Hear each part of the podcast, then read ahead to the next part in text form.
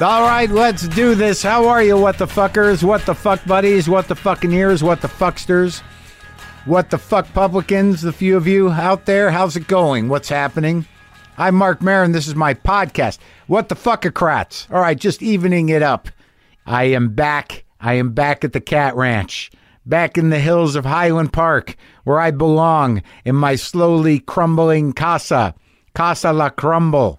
I don't know what that means. So today on the show, Phil Elverum and Mark Mulcahy, two different uh, musicians, songwriters. I didn't know much about either of them. This is the truth. This is how this worked. Phil sent me his record and and a bunch of other ones. Now I didn't know of him. I did not know of his former uh, manifestation, the microphones. I didn't know about Mount Erie. I didn't know. I don't didn't know anything about him. Uh, my uh, my partner, I guess that's the word I'm going to try out. Uh, Sarah had you know, knew of the microphones, and, and I, there was a period of music there that I just was not. Uh, I, I was too old or too something. I, I just didn't. Somewhere between 2002 and 2012, I just missed a lot of stuff wasn't as engaged. But she knew of the microphones, and there was a world of that type of lo fi kind of experimental music around, but I didn't know of him. And I got this record with a nice personal note, and I listened to it, his new record, uh, which is called, it's released under the name Mount Erie. It's called A Crow Looked at Me. It's available now. And it was just one of those moments where right out of the gate, the tone and the sound and the words and his voice just kind of struck me in a very real way, in a very deep place. And I listened to it and it was a devastating record. And, uh, you know, I invited him on the show to talk about this devastating record because the backstory around the record is is devastating. But but there was something you know beautiful and poetic, as as dark as it might have seemed, or might seem in subject matter. It was beautifully human, and uh, and I was interested in it, and that and that was just a record that was sent to me. Mark Mulcahy as well. Like I didn't know a lot about Miracle Legion. I wasn't a a fan or had no real knowledge of him, but I was sent some of his uh, one of his solo records, and I played it, and I was like, "This is this is a real dude. This is a real guy. This is there's some depth to this. This guy's been around, and he's got and he's got some depth here." And I liked the music and I became sort of a fan of his, you know, from his solo work. And that was a long time ago now, it was er, over a year. And finally, it sort of came around that uh, you know Mark was around, and and I, I got him in here to talk to these guys. These guys are, I would say, veterans to a certain degree. Certainly, Mulcahy's Mulcahy's been around a while, and Phil is not that old, but he's certainly been around a while. But I didn't know anything about them. But uh, it was all new to me these were two instances where the music came to me and uh, and moved me uh, a certain way, and, and I'm I'm happy to be open to that. And I, I talk about this a lot. You know, I'm at this juncture in my life, this age, where you know my life is what it is, whether I, I've done it intentionally or not. You know, I am 53 years old, childless, divorced. I'm okay with money, and uh, and now I've got a little time and it's sort of like what uh, what moves me what brings me joy what you know what engages me what are my responsibilities to myself and others uh, at this point in my life and how the fuck do i have a good time and i'm realizing that expectations are sometimes a little uh, you know you got to be careful of them be careful of those expectations the good ones and the bad ones there's always, you can always expect an end because that's inevitable. But uh, I don't know. You got to temper that shit. So, so I do engage with music, and and when it moves me, I'm happy about it. And I was glad I could talk to these guys. There's some heavy stuff in today's show. I'm not going to deny that. Uh, Phil Elverum is here. His most recent album, uh, released under the name Mount Erie, is called "The Crow Looked at Me." It's about some very uh, difficult and uh, heavy stuff. It's about grief. It is an active artistic expression of grief. It's available now wherever you get music. And this is me and Phil having a conversation. I, you know, you send me your records, the microphones record and the Mount Erie Mm-hmm. records, and then the new record, which is under Mount Erie. or It is, but it kind of is you. its own thing. But yeah, it's Mount Erie. Um, and I get a lot of stuff Yeah. that looks like stuff. And he wrote me this very nice letter. And you know, uh, you know, the subject matter of the record is obviously devastating, but I had no idea about the microphones, and I didn't know anything about it. So I put the record on. I was very taken with the new record um, eh, immediately, and that doesn't always happen. And then I, I sort of. Um, you know, asked around. Well, my girlfriend in particular, who was a microphones fan, and you know, you were part of this world of music that I kind of missed somehow. Mm-hmm. That there was a period there in the '90s. She was dating Devendra, Oh, okay. and there seemed to be this Bay Area kind of lo-fi, poetic. s- You know, I don't know how you would classify the music, I avoid having to. but but it, you sort of fit into that spectrum a little bit, right? I suppose, yeah. I mean, I've been doing it for 20 years, so Yeah. maybe I fit in at different spectrums, different spectrums, different points, and different right spectrums. but Oh, you there was a period Yeah. there where the microphones which was primarily you It's just me. Yeah, it's all just me. It's Mount Erie, the microphones. It's all just me. It w- Yeah. Occasionally I have collaborators, but I think of myself more as uh, a a descendant of the Pacific Northwest stuff, grunge, w- whatever. Oh, really? Which is, I'm younger than that. I'm younger Right. than Nirvana. Of no course. of course but maybe you grew up with it I grew up with it. That was my portal into this stuff. really Oh, for sure. Yeah. where'd you live Anacortes, Washington. how far is that from seattle Like two hours, a little less than two hours. northwest north. It's No, you can't go Anacortes west. is in the Sa- San Juan Islands. Uh-huh. So yeah, almost in Canada. Very beautiful. i love that And that's my favorite part of the country is Yeah. the pacific northwest Me too. the weight of it Yeah. right Yeah, I mean, to me, it seems normal. To me- but but but but like even your sound you know you can hear it Mm-hmm. in the sound of people that come from there even nirvana Right, yeah. that like the for me like the just the size of the trees Uh-huh. the gray of the sky the the jagged kind of heaviness of the rock of the coast Yeah. it, you know th- the feeling that you're closer to the top of the world than other places it to me it's like there's a, a poetry to it that's dark but not sad yeah, no, I- for sure. so you were a kid seeing Nirvana?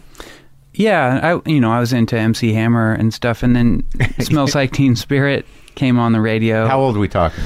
Let's see, that was ninety one. I was thirteen. Yeah. And I grew up outside of Anacortes. So Anacortes is a small town, but I grew up five miles out into the woods. In a barn? basically.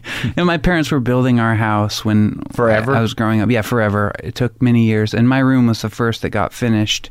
So they moved me into it, and I was living in this construction site. One of my walls was this tarp flapping in the wind. Oh my And- God. So it's that kind of off the grid Yeah. rural living. Well, it- more Twin Peaks though, 'cause- and also Twin Peaks was on TV at that time, and so we I remember watching it was when it was on TV, watching an episode, being so spooked, you know, Right. getting to stay up late to watch it, and then good night everyone, walking down the trail to my room in the construction site with the actual owls, and you know it wa- it was Twin Peaks. Who's everyone? Oh, my parents, Just yeah. the parents? No, I have a brother and sister as well. Yeah. Yeah. And uh, so what, what, what was the incentive of your uh, family to go to the woods? Well, let's see. My parents were born in 1955, Uh-huh. which makes them a little too young to be uh, first wave hippies. Back to the Landers, so they were sort of s- second wave. if Okay. that exists. Right. So it, no, it, it certainly does exist. So they weren't hippies, but they were like, fuck Yeah. this. Yeah, pretty much. And you know, not so radical. More just like, hey, this seems nice to go uh, to a rural area. Well, what'd your dad do? Oh, he's a uh, stonemason. So he knows how to build things. Yeah, pretty much. Did, Is the house stone? yeah, it has this huge Russian stone fireplace in the core of it. You know, it's very beautiful. Still around? Yeah, oh yeah, they're still there. Oh my God! And that uh, that's a and, and what's your mom do? She's a massage therapist, Ah, so they're very like bo- body and stone earth- body and earth. earth, people. Yeah, Uh-huh. And they're good people. yeah, I like them. So what? Are they Swedish? No, uh, my last name's Norwegian, so yeah, my dad's side goes goes back to Norway. Do you have Norwegian accented relatives? No, it, Uh. it's m- like five generations or something. Did you change your? What is your last name? How do you pronounce it again? Just Elvrum. Elvrum, Elvrum, yeah. because I wrote it down wrong. Well, Elvrum. I did change it recently. It's E L V R U M. I was, you know, that's what my parents' Right. last name is, but I the traditional Norwegian spelling has an extra E in there. It's a, Yeah. ta- it's a town in Norway, so Elvrum. Elvrum. Elverum? probably, pl- probably in Norway they say Elverum. Oh, so you put the E after the V. Elverum, yeah. I mean, I, you know, it's. I started putting it in there when I was in Norway, just so I didn't have to have the conversation over and over about. Oh, sorry, my name. Yeah, I know it looks misspelled, Right. but Did are, are any of your siblings music people? not really. No. No, not really. My there's music like you know casual amateur music in my family all, all the time, but Yeah. not in the way that I am. Right. I'm music people. So when did you? When did the guitar playing start? Uh, well, yeah. So around when I heard Nirvana on the Yeah. radio and realized, oh, regular people can make music too, not just um, f- famous MC Hammer. looking people. Yeah, famous seem. I Oh, don't so know if that that was makes really sense. it? Yeah, no, it sure, really it makes was a sense. breakthrough. Yeah, Kurt Cobain and those guys on the cover of Rolling Stone looked like Guys, you regular knew. people. Yeah, exactly. So, and then from there, I discovered the local record store, and they were have it had more obscure stuff that I followed the thread back to, you know, K Records and uh, more obscure Pacific Northwest stuff that I it, like. My world opened up. Like who else? Beat Happening was very big. Uh-huh. Do you know about K Records at all? No. Oh, well, yeah, that's definitely m- my portal into What's K music. Records? K Was that a label? yeah, K is. I mean, they still exist, but it was uh, Calvin Johnson from the band Beat Happening. I know the name Beat Happening. I've probably heard their songs, but I don't know. I don't have a record of theirs, and I have a Yeah. lot of records. It's difficult to summarize, but Uh huh. Olympia. It was the Olympia thing, Is this the '90s Beat Happening? early '80s. I Okay, think, so like- they were like the grandfathers of Yeah. the label scene up there. right. Yeah, Okay. K, and it was like a particular version of punk. Right. The definition of punk that was not. It was not masculine. It was more inclusive and.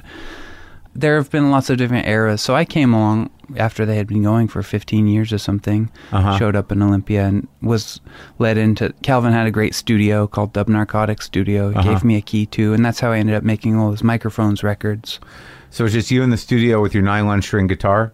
with all kinds of stuff. Yeah, huge amps and drums. Just uh, it was a, an amazing kind of. I think Calvin was going for sort of a Andy Warhol factory Vibe, type yeah. dream. Uh-huh. Just this beautiful room of resources that's available for whoever and. And who were the other uh, artists around? When I was there, Mira was there. Modest Mouse had some records on K. Uh-huh. Oh. Built to Spill. Built to Spill, Halo Benders. Brett Netson. Yeah. He's off the grid. yeah. He's up there, uh, you know, fertilizing his plants with poop. Yeah. The last I talked to him, but that's Yeah. been a few years. I Well, imagine that doesn't shift. That only gets you go further down that rabbit hole. Yeah, you can't go back from that. He's a good player. Yeah. There have been so many eras of that but that version of the Pacific Northwest thing. Sub Pop as well. I'm sure you Came out of that. Mm-hmm. No, Or- Sub Pop and K sort of came up concurrently, time, but right. sort of developed their own distinct, you know, one is a Seattle thing, one's a Olympia thing. I'm talking about regional differences here. sure. And what what do you see? What do you hear sonically? The differences are Um, tone wise, Seattle's darker, harder. harder, darker, more gritty. Yeah, more masculine. Mm-hmm. And uh, Olympia was more geared towards feminism and well, the Riot Girl thing. That's, right. That's all Olympia. Right. Yeah. Right. Yeah. Yeah. So you were there for that. I was there just after Riot Girl stuff. I was there when it was sort of morphing into who knows what else, and I was just doing my own thing. I would record my songs at night, and it was very much a like a solitary thing. I was just really into recording and being alone. And did and, right. And did you? But you're not a drug guy. I'm not a drug guy, You know, no. You're just sort of like uh, you know, uh, very sensitive, uh, weight of the world guy. Yeah, that, you really summed me up. that's, all, that's all. This interview's over. Is that true? no, yeah, that seems right. I'm a sensitive weight of the world guy. And, and well, no, I mean you hear it very immediately. I mean it resonates with me, and I, I just didn't know the the music, and I listened to like a microphones record, and I listened to the new record. So you you layer sounds, you know, but it is all you. But yeah, I mean you don't you know you you don't just play straight in, and then that's the end of it. Yeah, no, it's a recording project, or it started. That was my way of getting into music. I wasn't into writing songs, but Yeah. I, I was so excited about this multi-track record, four-track recording. Just this idea that you could combine sounds. So And you weren't into writing songs. no, I would just wanted to record sounds to get these. I was I was like, wow, what if I had a really low bassy rumbly thing, and then a high pitch thing, and then So Uh, it's sort of like Fred Frith or somebody, or just like uh, layers of uh, like uh, it's John Cagey. Yeah, like Yeah. using using the studio as the instrument, and I had to start writing songs just to have something to record. and then since then, But I've- did you show up there? Why'd they let you use the studio if you didn't even play things? I was making tapes in my hometown. What were they? Uh, n- these noise experiments, Uh-huh. you know, with beats too. I was, I was just really obsessed with it. That's Yeah. why it was called the microphones. Yeah. And all my songs used to be about like the preamp, compressor, like the, the technology of it. Really, I was into singing about gear. Uh Uh-huh, huh. kind of using metaphors about it, but mostly just singing about here's how a preamp works. Uh huh. Careful about feedback. So there's a humor to it. no, it wasn't funny. It was uh, like an That was all emotional very ser- teenager. Oh, really? yeah, yeah. It was about how like the microphone loves the f- the speaker, but it's this uh, star-crossed love and Right. were you sad? yeah, uh, not truly sad. You know, in a teenager way. Yeah. How old Acting are you sad. now? Thirty-eight now. Oh, wow. You're a young guy. I'm thirty-eight. Seems old to me, but yeah. Yeah. Thank you. So w- when you're were there other the other musicians around i know you work with some people Yeah, when I moved to Olympia from Anacortes, yeah it was like moving into a a world of am- amazing people doing their things and resources. And because i heard Yeah. women singing on one of the records i listened to yeah, yeah, I've got friends that sing Oh, good. with me sometimes. Yeah, yeah, I've made some friends over the years. but when you started doing this and it became popular i mean how did you tour with it Well, I just still kind of tour in this way where I load up But the when- car and But wh- when it was mostly sound experiments, Oh, and right, you were yeah. Like what what would the microphones do out there? there were a couple of attempts of playing playing it live where I would try and I was looked like a one man band playing a drum and a guitar and an organ and just people were laughing so because That was not the desired looks effect. clowny no that's not what I was going for so I just sort of accepted early on that I can't translate this and I developed I think that's why I started writing songs because it worked better when if I'm going to perform in front of people to be communicating something Well, what did you want out of it? Did you if you didn't want to really write songs? What what was the evolution from you know sounds to you know these? I imagine you were finding a great deal of relief r- layering sounds. yeah Like you know, there's something very satisfying. Mm-hmm. Uh, about uh, you know having something because it, it's a very open palette. So like I can see it making sense as you do it and you kind of wrangling these different layers and noises. There's a real orchestration to it that doesn't play by any rules. Yeah. That I imagine has to uh to create uh, once you hit that place where shit seems right, it's sort of like, ah, I could live here. Yeah, totally, exactly. Yeah, producing. Yeah. and composing. Yeah. and, and the blurriness between producing and composing. That's- Uh-huh. With just sounds. With sounds and, and instruments, and you Yeah. know, or I'm gonna take this piano and put the mic 200 feet away, and what what happens then? yeah. Eh, It's exciting. Yeah. Of course, that's not the type of record I just made. Is- I sort I I make records like that that are these worlds of sound, and then Yeah. sometimes I just write some songs on the guitar and make records like that. my girlfriend said that when she had a microphones record that you would do the like there was some sort of fold out pop up thing that you made. Oh, she had that one. yeah, what is that? I was like, where's my fold up pop up Yeah, that was yeah, that was my second album on K. It was hot. We stayed in the water is the title, and I had this idea that yeah, it'd be a gatefold LP that was popped up like a pop up thing? book. Right. But my idea about how to die cut them didn't pan out, so I just had to get a crew of people together, and we hand cut them with exacto knives and glued them together, and it took a month Yeah. of people constantly in my house. And Dude, so when it came time to working on the repress, record, how many press? How, how big just a a press? thousand. Yeah, it was really labor intensive. Oh, that is labor intensive. So that was So I wonder. if she- I wonder if she still has that. Sounds like a rarity. it's a rarity. Yeah, the repress was not a pop up. What was it called? It was called. It was hot. We stayed in the water. That was from 2000. And how do you? wh- Well, how do you construct songs? I mean, previous to moving through the feelings of this new record. I mean, what was your process? I used to, well, it was very studio based. I would go in the studio. I have a studio in, in my town. Anacortes? Yeah, in Anacortes, and it's just it's in an old church, you know, Yeah. like an uh, Catholic church that's not a Catholic church anymore. So it's this big, beautiful room, and I would just go in there and uh, explore these kind of raw ideas. What would it sound like if I put this thumping thing through the subwoofer and then Right. hit, hit the gong over here and then Right. play this organ? Um, and then that would I would sort of wrestle that idea into a song. s- sing Uh-huh. So over it, the so the words are actually the final element. more or less some midway through, and then I was also singing about really kind of big questions, a lot of metaphors, r- trying to make big statements about life and death and the universe. Well, what what were the big questions for you then? what does it mean to be alive? What you know? What's the point? So you you have that current of uh, uh, uh, malaise. Well, no, it's not a sadness or a melancholy. It's just It's an honest question. yeah, it's an honest question. I, no, I ask it every morning. Yeah, seriously. I mean, wh- we're we exist. Isn't that weird? That's basically my feeling. right, but some people seem to have a good time. yeah, I have a good time. Do you? Yeah, often. In fact, the fact that I get to make these to ask these questions and make this music, that seems like I'm doing pretty good. Do, do you ever get uh, to a point where you're like, oh, I've got closure on the what's the point thing? Uh-huh. I I doubt it. I mean, what would life be like then? I don't know, relaxing? Enlightened? yeah, maybe enlightened. yeah. Did you grow up with any religion? Uh, No. Uh, No. No. so you no. don't have that hanging over you to, to maybe uh, j- jump back to if necessary. No, I don't have any of that. I've maybe tried to like read Buddhist books just to see if that clicked with me. Yeah. No good. Some uh, some of it did in like a poetic way maybe, but not the actual like I'm not going to meditate f- to get enlightened. I don't think. Mm. Yeah, I- it makes me anxious. I get the opposite effect from meditation. Yeah. I, I don't get the enlightened. I get the sort of like, oh my god.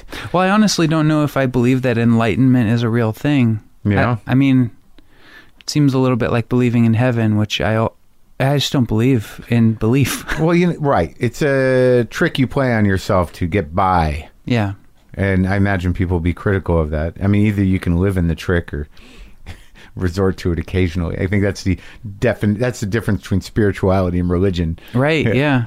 Totally. Like when when do you use it, or, Yeah. or are you just always in it? If you're always in it, then uh, yeah, that that becomes somewhat of a.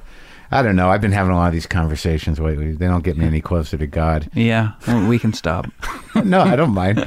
So, when did you um, start working with or meet uh, your your wife, I met her in 2003. Genevieve? Yeah, Genevieve. Genevieve. Yeah, she's French Canadian. Oh, from what part? She well Montreal. Oh, yeah? Yeah, she's a Montreal kid. How'd you meet her?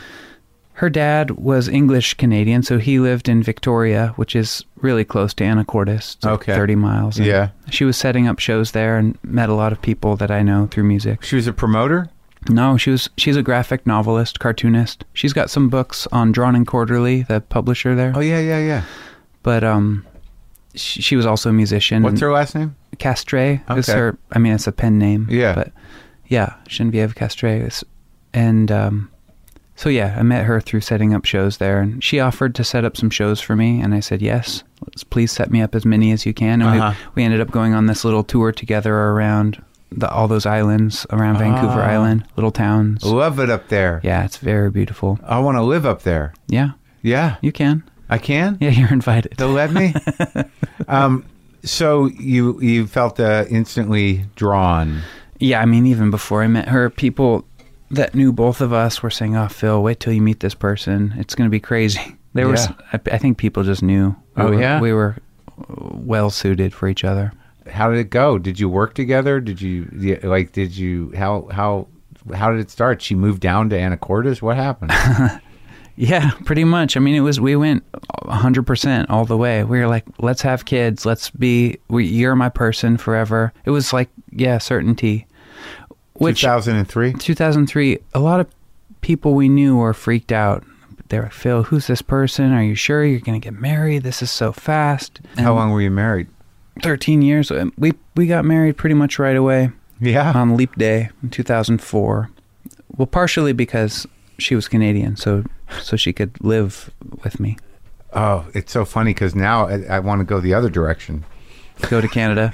yeah. yeah, I mean, when that was our plan, just to leave the, you know, 2003, it was also a terrifying time. true, yeah. Politically and w- same wars happening.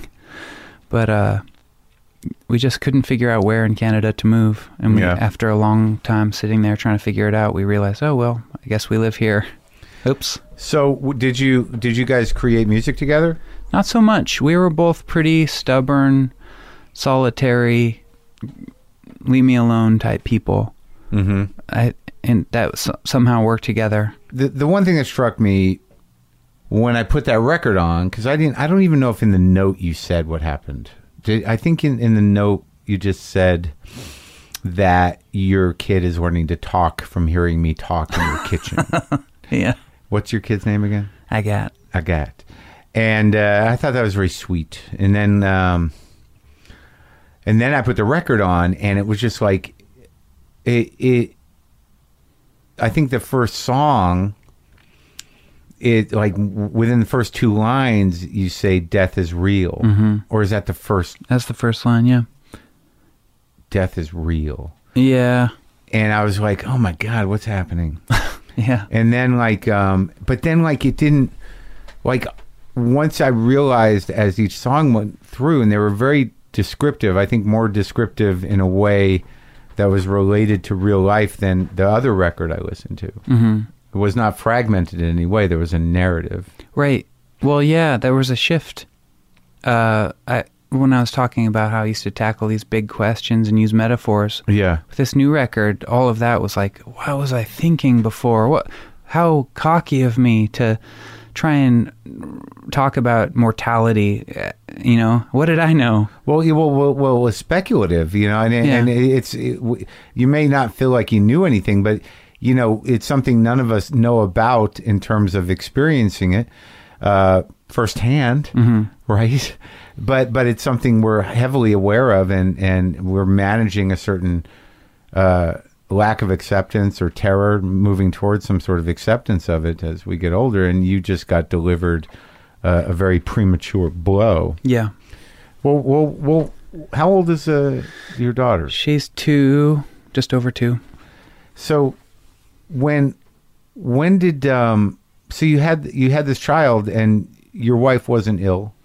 No, she went in just for a regular checkup, like a postpartum four months thing, and had a little abdominal pain Uh-huh. to the regular doctor. And it was like, you know, oh, there's a suspicious looking little thing here. We're going to do this other test for Yeah. you. And then that test led to more suspicion. And just within the space of a few days and a few scans, it, like everything crumbled. It's- It was insane. So that there was a diagnosis within days. Yeah. Well, yeah. Our local doctor saw the scans and we're like, it's inconclusive. We don't know. And Genevieve was like, could it be cancer? Is it cancer? And the doctor said, oh, likely. I- I, I'm so sorry. Do you want to talk to the chaplain? I have to go. Somebody's giving birth. It was just a very bad social. Some doctors are not good at that. Yeah, this one wasn't. Uh huh. And so we hung on that word likely for 10 days until our next appointment where we were going to Seattle to get the actual biopsy. Uh-huh. And we are like, what did she mean likely? And what, the chaplain? Yeah. That was, what, are, is she going to die? And Yeah. Just like, and, we, and trying to put it out of our head. So Right. in that 10 days, that was a very weird 10 days. But then, yeah, she went to Seattle and it was confirmed. And it was, we still didn't really, we had this baby, you know, we brought the baby to the appointment Yeah.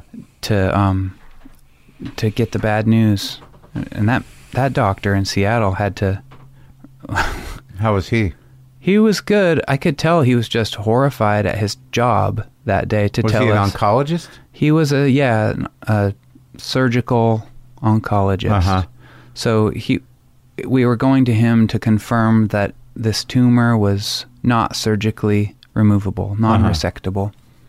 It had grown around. It was pancreatic cancer, so Uh-huh. it had grown around her um, vessels. Uh-huh. I, am I've, yeah, I used to know so much about this stuff, but I'm actively trying to block it out Sure. of my mind. But yeah, I remember these days very vividly.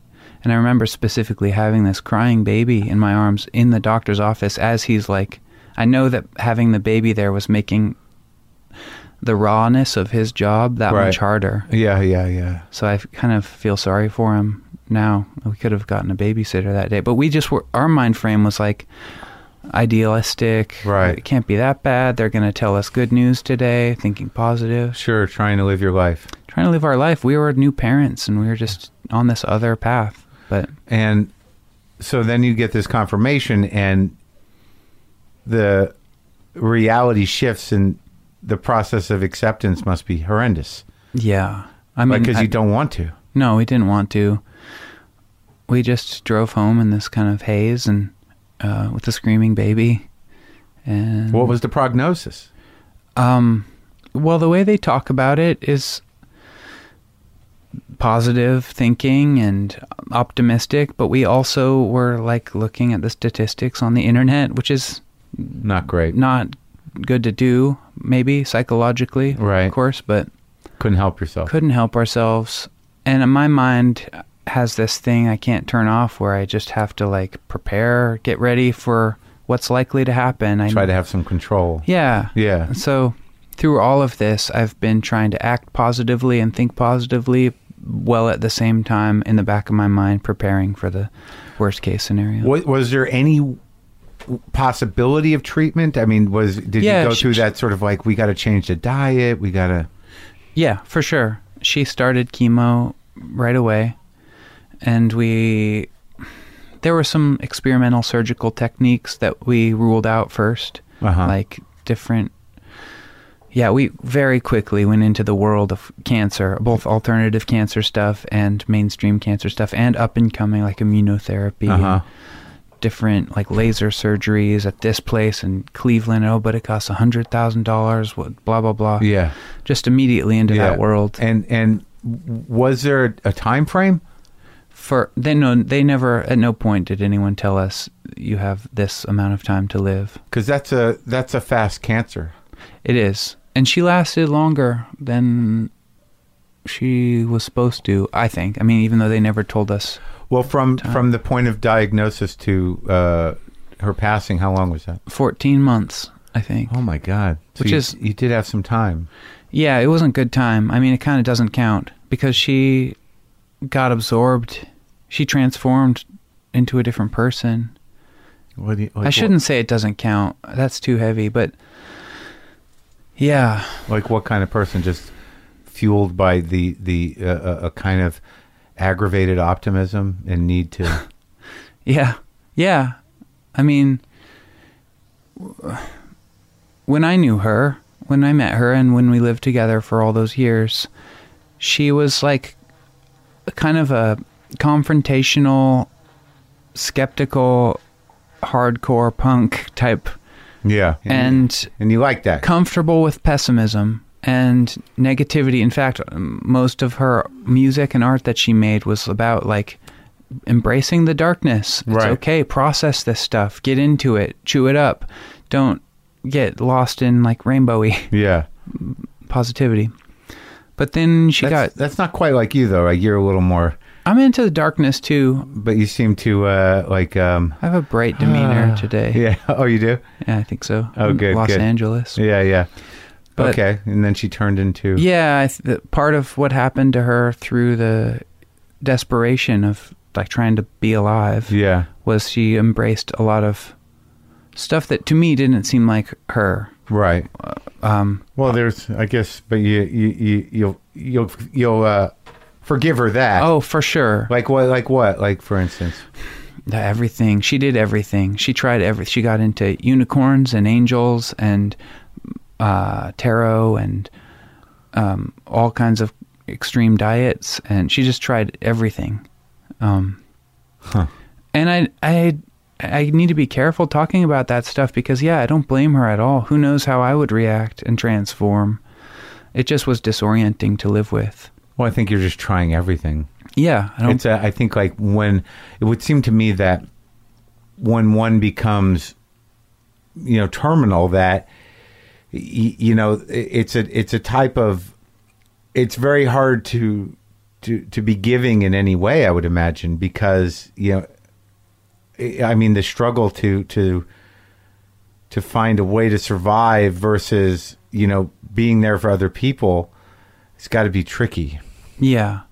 It was okay for her to be absorbed into it. I- Yeah. it was sort of like the stated roles that we I, I held down the house. I took care of the kid. yeah I did the shopping and yeah she l- was like in her studio drawing sometimes, but mostly just listening to like meditations on YouTube and Uh-huh. getting tarot readings over the internet from people and just doing all that stuff. How would the tarot readings Oh, I don't be know. a remedy? I don't know. I mean, Oh. I, I I sort of turned the other way. Honestly, I was supportive, but I, I was taking care of this kid. I was buying groceries and like calling the insurance company. li- Yeah. living in the hard realities. Of, Right. Oh, Life. right, right. And so yeah, I was disengaged from that stuff yeah, you just allowed her to space out of necessity for for for, sure. her, but also for you to do all the other stuff. It and it really helped her. I think. I think that a lot of that did prolong her life. But Yeah, at for- the same time, she, it wasn't her, and she was absorbed in it, staying up late, just lost in that world. But yeah, but I guess I imagine if you were just hanging around panicking too and doing the same thing, it wouldn't have been good. It was probably the distance in that way of, of practicality was probably helpful. I suppose so. I Because just what are you going to say? Like, stop doing that, or like, wait, I've got, I found another tarot reader. it was more the the reason why it's even an issue is that it was more that she wasn't available to have any sweet th- three person family time. Right. she was inaccessible to our daughter and uh, that that was hard and sad, But understandable. but understandable. Yeah, so I complain about this stuff and forgive her for it. Maybe I shouldn't even talk about well, it. well, what happened when when it when she became physically ill? I mean, did did it change? I mean, Yeah, what was just- that process? Yeah, she her body transformed. Her- So pancreatic cancer is a digestive cancer, so she couldn't digest food. Uh-huh. So her body was she was kind of starving. Uh huh. and she got very skinny and um, and then she was doing chemo as well, so that contributed. And she had no hair, She- and then she got jaundiced. I mean, it was the whole the whole thing. It was just And very what bad. did she find any solace in the child? Or oh yeah, tons. yeah, Yeah, I mean, she was keeping her alive in a lot of ways. Mm. And then Genevieve was working on a book for for our daughter that was that Drawn and Quarterly is going to put out. She's working on a a board book, a kids book, Uh-huh. although it's very heavy because it's unfinished. It's mostly finished, but she didn't finish it. Uh huh. It was a book about a mom who's trapped in this bubble and this kid that wants to play with the mom. But the mom's sorry, I'm in this bubble. Oh my God. Yeah, it's Mm. very heavy. Did she write it all when she was ill? Yeah, it's illustrations. So it's, you know, because she's a cartoonist. So they're like little paintings. There's 16 pages. Very beautiful. And then the end of the book is the bubble pops and the mom walks away and can breathe freely. She's no longer hooked up to the oxygen tube. And, you know, she's drawing this with the oxygen tube hunched over her death, just trying to like get the last pages done. And she didn't finish it. She didn't finish it, and we're gonna publish it in that way. So you know, a fucked up kid's book. I don't know what parent is gonna read this to their kid, but it's it you know it needs to come out. yeah. So w- were you the primary caregiver? Yeah, yeah, and then we had a big crew of people, friends and family that were helping a lot too. And she passed away at home. Yeah.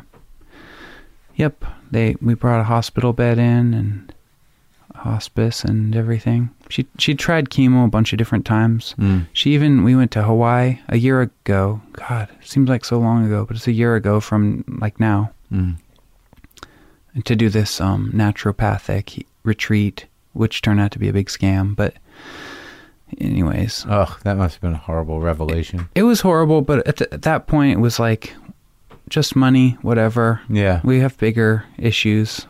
Right. And and like so how long has she been gone? July 9th, she died. So, Less than a year. yeah, less than a year. Yeah, so short. I, I dove right into this, like making this record and going back out into the world quickly. I don't know why I did that. Hmm. I well, I kind of do. I, I was living in this uh, under these restraints of like being a parent, being a caregiver. Well, you know, when I listen to it, like that's sort of like the the, the kind of interesting and, and and daunting thing about it, a- and I, you know, not not that it's a reasonable comparison, but after my s- after my second wife left me, you know, I I was working through it as it was happening Mhm. publicly Mhm. because that's how I work through things. Uh-huh. and I don't know if it was a good decision or appropriate necessarily, but it was what I had to do. And like when I listened to the record, which you know really starts, it seems like you started writing that stuff fairly quickly Mhm. after she passed away Yeah. because it was all those questions that you seem to have had. Many seem to have been answered in a very um, sad way Yeah. and very real. Yeah. Like the you know, death is real. That that you know that is not a surprising thing, and intellectually we all know that. But the tone of of that first song is that it's real, and um, and there was no way I could prepare for it, and and I and I didn't expect it to happen now Yeah. but I've been living with it coming for a year. Well, and also that the v- version of death that is real in real life, like an actual person dying, is a completely different thing than the the death that gets sung about and or like reflected in art and music and talking about it and literature. The actual experience of the thing is kind of unsayable. Right, and you said it all. Well, I attempted to, but I don't know if I still think it's unsayable. It's I still feel like my record isn't the same thing as feeling it, of course. No, of course, but like but the immediacy of it and the details in the poetry are are very uh they're sparse but very pointed. Yeah. and and I think that does have, you know, like I'm I can't feel what you felt, but you can feel what you felt, and you have your feelings, and I understand. Yeah, you you, you know, it's not, it's never going to be the same, or you you- you you're not going to know in your heart really from the physical vessel what that feels like, but um, but you can certainly feel like you reckoning with it. Yeah. And I guess what I was going to say is that you know, given the time frame, and given you know the the need to um, to get out and and be part of the world and to to to put these songs together as part of your grieving process, I don't know that you're I don't know that you're done. No, of course not. I don't think there is a done. No, but I mean, like, I think, like, you know, um, like that was the feeling I got that you're like, I've got to, I have these feelings, Mm-hmm. and and I've got to put them, I've got to get some control over them. Yeah. And these are the songs. Yeah. But I mean, how is your life? I mean, do you, are there moments where you're like, oh my, God, she's, you know, she's gone. Yeah. Uh, Yeah, of course. There there are those moments still. They are becoming more spaced out. You know, that those m- harsh realization moments. It's not even harsh always. It's more just weird, surreal. Like, yeah, I can't believe this is actually real. It's not a conceptual thing. Did you break down? Oh yeah, lots all the time, all over the house. And you know, my daughter just is like, "Papa's crying," and I'm like, "Yeah, yeah, I'm crying. It's okay." She's just used to it. It's been a while. I've How did she handle it? How did, how, she's what- young enough that I think she's kind of oblivious to the existential aspects. but she knows she's Still. gone. Does she remember? I don't know. She like she hasn't quite put it together yet. She knows who Mama is, and Oh, she was a year old when she she died. was a year and a half. Oh, But also, just there are pictures of her around the Right, house. She's right. this presence, right. and people talk about her, and Yeah. so she's a person that that sh my daughter knows, but uh, it's just a person she never sees, like a friend that went on a long. It's trip. interesting because she's probably not going to have anything to hold on to. No, it seems unlikely. Yeah. Like actual memories, pe- Right. People often don't have 'em. Although this kid is an incredible rememberer, so who knows? Yeah. And what's your plan, man? Uh, I don't have a big plan. F- I mean, in terms of m- music and stuff, I I wasn't planning on making more music. I wasn't planning on making this album. If anything, I thought I, music was like ir- irrelevant to my life. I would I would just get some job, and it seemed like self indulgent to f- be focused on creativity in the way that I had been in the past. But it's I but on another level, you know, sadly, um, it's a it's a pretty like it's a beautiful record and it's a brilliant record and it's a, a honest record and and um, somehow or another it connected you to something very non-intellectual That's what I was going for. Yeah.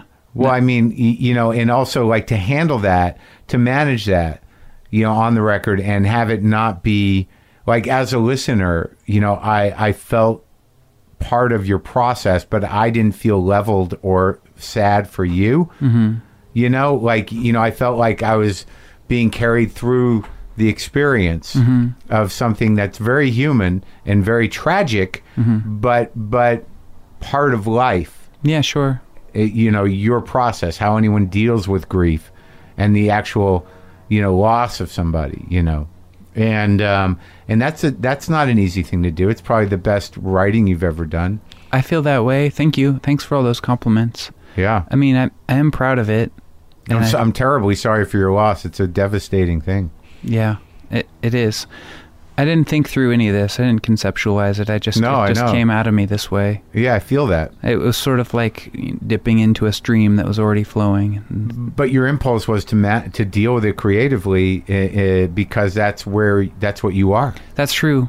and once it started coming out, it was it was feeling so good to work on it, to work on these songs. I would run up to that room whenever I had a chance and get you know get back to work on it. It was just feeling so therapeutic. Oh yeah, because you you literally sort of answer these questions. You know, i- if those those uh, stages of of uh, grief, you know, are real, hmm which they are, uh, it feels like y- you know they're all in there. hmm Do you know? I I don't know. in a jumbled up order. Yeah, Well, I be, but kind of. I mean, I you know, I I think that there's a lot of things that are going to keep coming back. You Yeah. know, I mean, but I, I imagine that, you know, you know, denial is done. uh huh. Uh, you know, acceptance m- may be rocky, but it's there, Uh-huh. right? But you know, depression and anger, those are probably going to come at you. Yeah, For a that's few true. more years. I might make an angry record next. That sounds good. it does. It does, sounds like creatively fun. Well, you didn't experience that. Oh sure, yeah. I think I mean we had a year of pre grieving before she died. That's at the least thing about prolonged illness. Huh? Yeah, and I- I have friends who have lost their partner abruptly, car Yeah. car accident, or and they don't have the advantage. Advantage is a weird word to use, but it's true that it, I felt like I'm further down the path, Right. and then than somebody that well that, lost their that's partner. the interesting thing about uh, and this was not as long as long-term illness can be no, and she was you know had her mental faculties yeah, so you were afforded that opportunity to to have those conversations yeah. Although she wouldn't acknowledge mortality, she she was she didn't want anyone to talk to her about the possibility that she might die. she fought all the way till the end yeah, till her last breath. It was that that's who she was, a fighter. so, So- she didn't change yeah, that's true. I mean, and that's my proof for that. All this stuff that she kind of, this new outfit she put on of rainbows and unicorns wasn't really her. It was just an desperation. Yeah, But yeah, she that's didn't a change. that's a whole other song. yeah, you're right. Wow. She did an amazing job of having cancer and dying.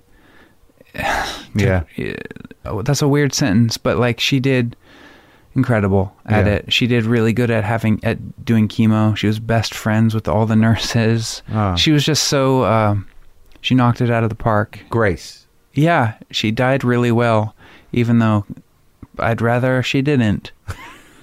Yeah, I, I hear you. Do you want to do a song? Okay. Which one do you play? Which one do you like to play? I was gonna see. I have s- these new songs, but uh, I didn't know if you wanted. Whatever you're happy with. You know, if, if there's a song from the record that you know you find to be uh, something that you like to play, I might play. Yeah, maybe I'll play the song called "Forest Fire." It's it's a good. Uh, it's relevant to the stuff we talked about. Oh, I Okay. think.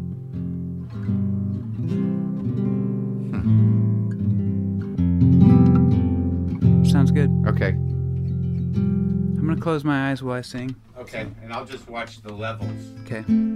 Yeah, don't watch me.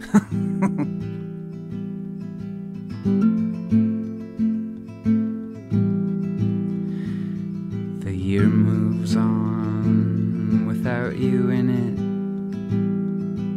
Now it is fall without you. I had to close the windows and doors without you coming through. I kept them open for as long as I could. But the baby got cold. I watched the calendar bulldoze.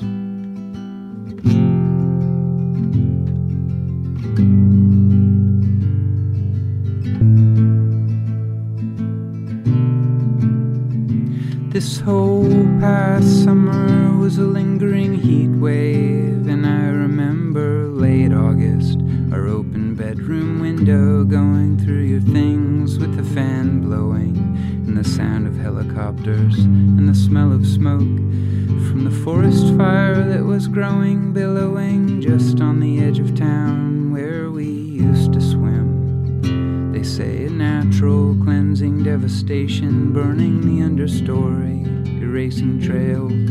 There is no end. But when I'm kneeling in the heat, throwing at your underwear, the devastation is not natural or good. You do belong here. I reject nature. I disagree. And in the hazy light of forest fire smoke, I looked across at the refineries and thought that the world was actually constantly ending. And the smell and roar of the asphalt truck that was idling just out the window, tearing up our street. I missed you, of course. And I remember thinking that the last time it rained here, you were alive still and that this same long heat that I was in once contained you. And in this same heat, I opened the window next to you on your last morning, so you can breathe, and then so you could ghost away. And now, so the room will hopefully stop whispering. The grind of time I'm not keeping up with. The leaf on the ground pokes at my slumbering. Grief walking around, severed lumbering. But slowly Sovereignty reasserts itself. I don't want it though. And betrayal winds. Who and how could I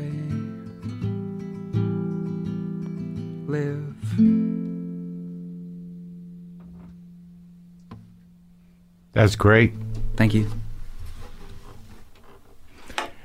You feel all right? Yeah. Thank you for coming. Thanks for having me. It was great meeting you. Yeah, likewise.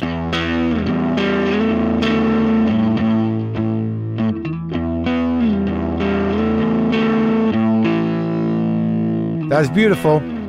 It's a beautiful album, and I, I don't. Uh, I'm sorry he had to go through what he went through, but uh, processing it and elevating it through the music uh, helps everybody. I, I really believe that's true. So this guy Mark Mulcahy, his uh, he's got a record out. It's called "The Possum in the Driveway." You can get it wherever you get music. Uh, he was formerly and sometimes currently in the band Miracle Legion. He's got a hell of a beard right now, and he left his hat here, but I was able to get it back to him. He'll also be performing the album, uh, The Possum in the Driveway, in its entirety on three shows in the Northeast at the end of this month The Parlor Room in Northampton, Massachusetts on June 21st, Lyric Hall Theater in New Haven, Connecticut on June 22nd. I think I played there. And Joe's Pub in New York City on June 27th. I've played there. Nice rooms, good venues where Mark Mulcahy will be performing the entire The Possum in the Driveway album. I was happy to talk to him and it was fun to hear uh, him sing and play guitar. So this is me and Mark Mulcahy.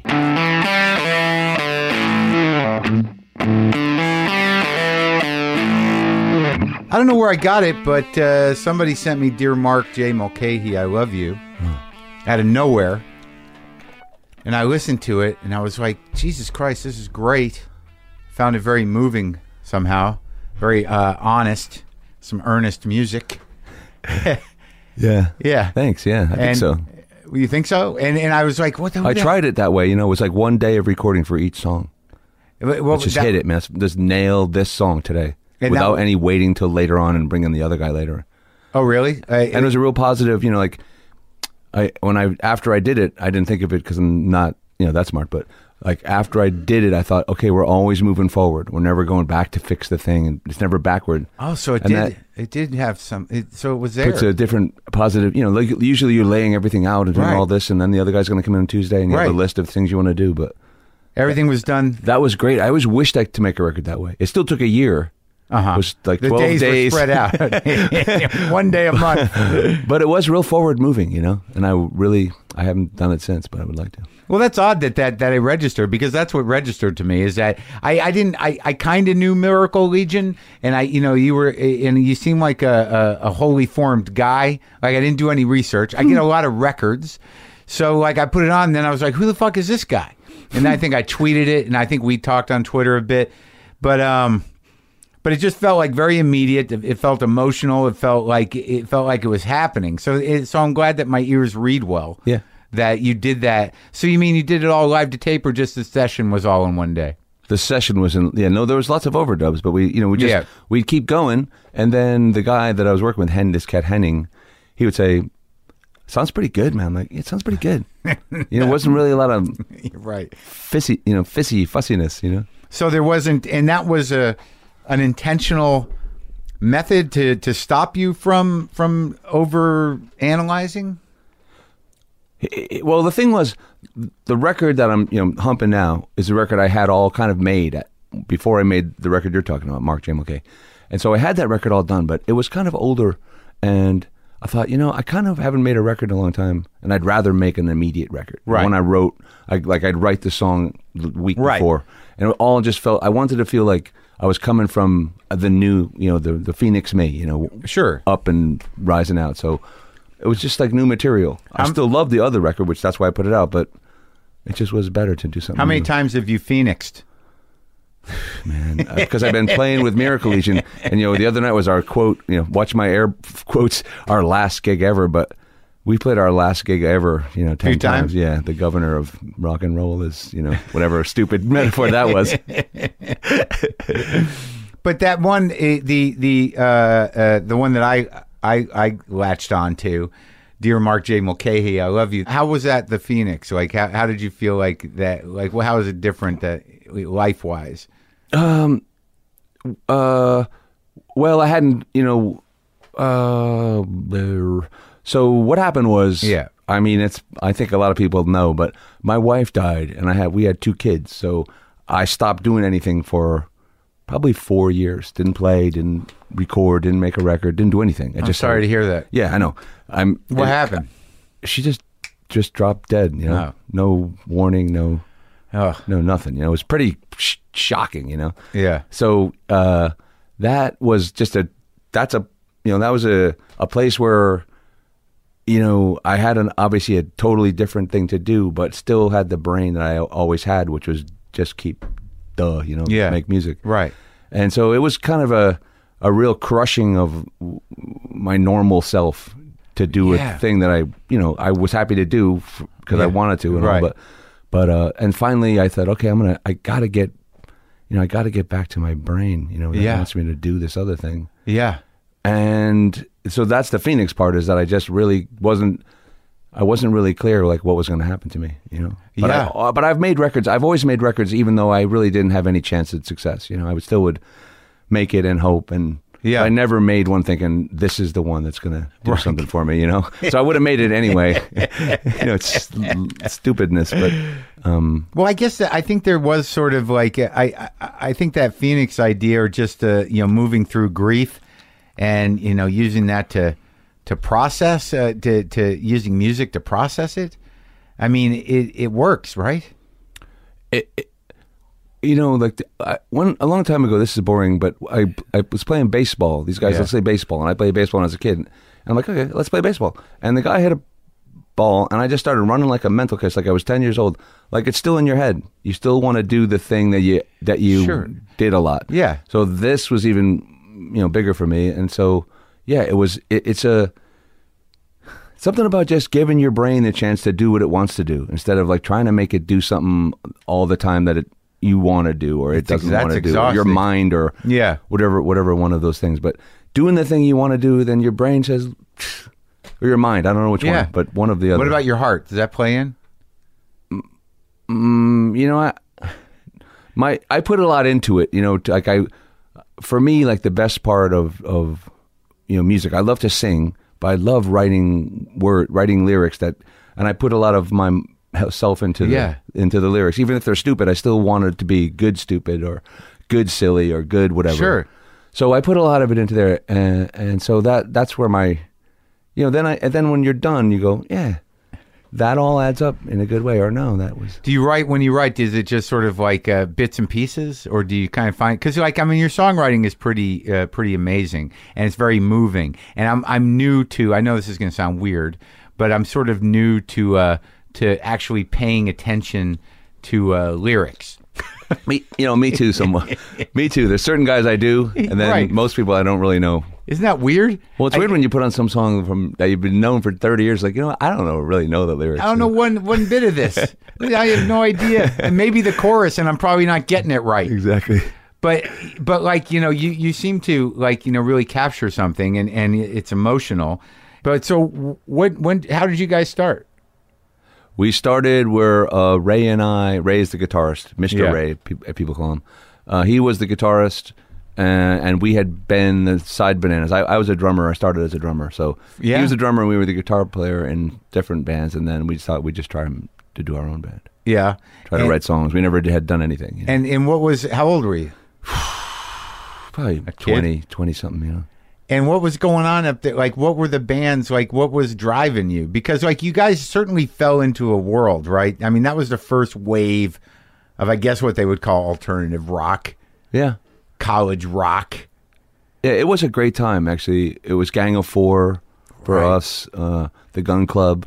oh We yeah. we really mo- in the beginning we really modeled ourselves on the Gun Club, even On though we which- don't really on sound that like first record like i'm preaching the we blues. tried. We, yeah, exactly. fire of love Totally. you know. Yeah. love that guy.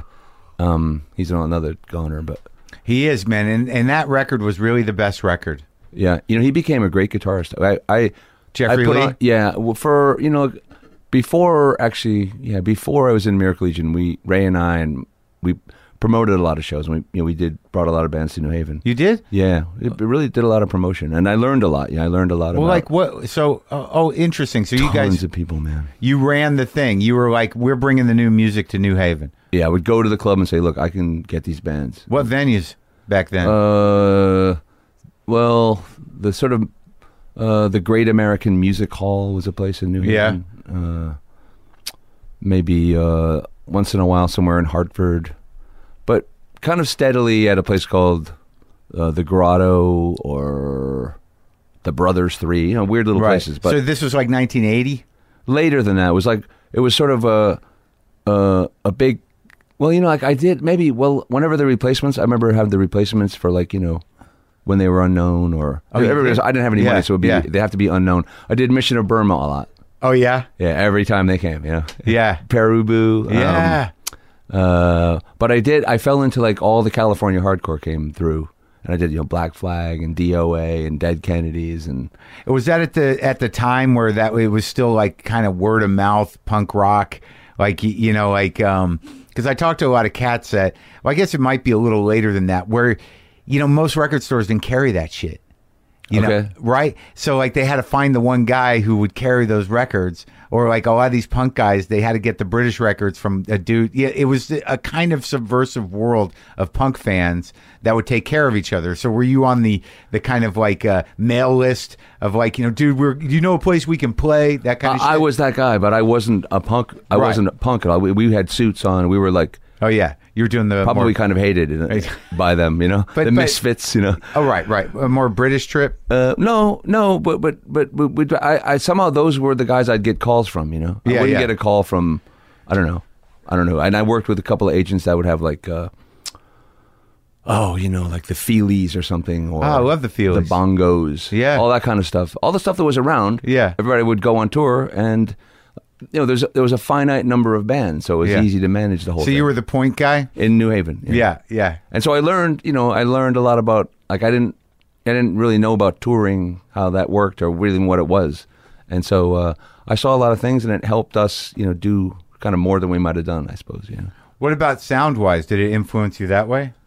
Not so much, no, I wouldn't say so. I don't Yeah. know what we what we were thinking about trying to do. We were Yeah. doing we were doing like Jay s- says this thing, you know, I like people who go to the end of their ability, like Yeah. a singer or anyone. And Yeah. we would just go to the end of our abilities, you know. Yeah, so you didn't have any driving influence. we had this idea of like we never sounded like Queen, obviously, but Queen was a band that would do any song, any kind of song. Right. So that was a, the openness of Yeah. how we would think about it. If Yeah. It, it, w- if it went one way or another, it was fine. Right. So we were never, you know, we got sort of compared to REM a lot, and I don't. I, I read that, but I didn't hear it. I think we so- we se- seemed like them, but I don't think we sounded like them. That was my No, you definitely had a little more um uh of that thing that that you said- what's his name Ray.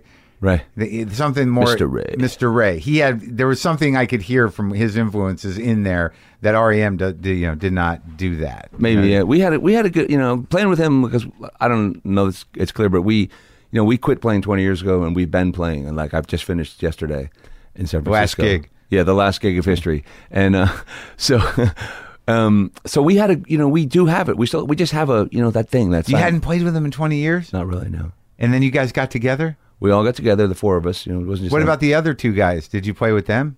I well, that was the TV show band that was Polaris. Polaris, yeah. So we did that, and that's what sort of opened the door to thinking, what about we get Ray? Because Ray wasn't in Polaris. Ray Ray was just out. Ray was out. It's like I we well, I don't know how much to get into like everything, but we Sure. were signed to a record label Well, let's out go here. through. Well, I, I, I, like- I like hearing those stories because I think it's, the black hole of music, you know.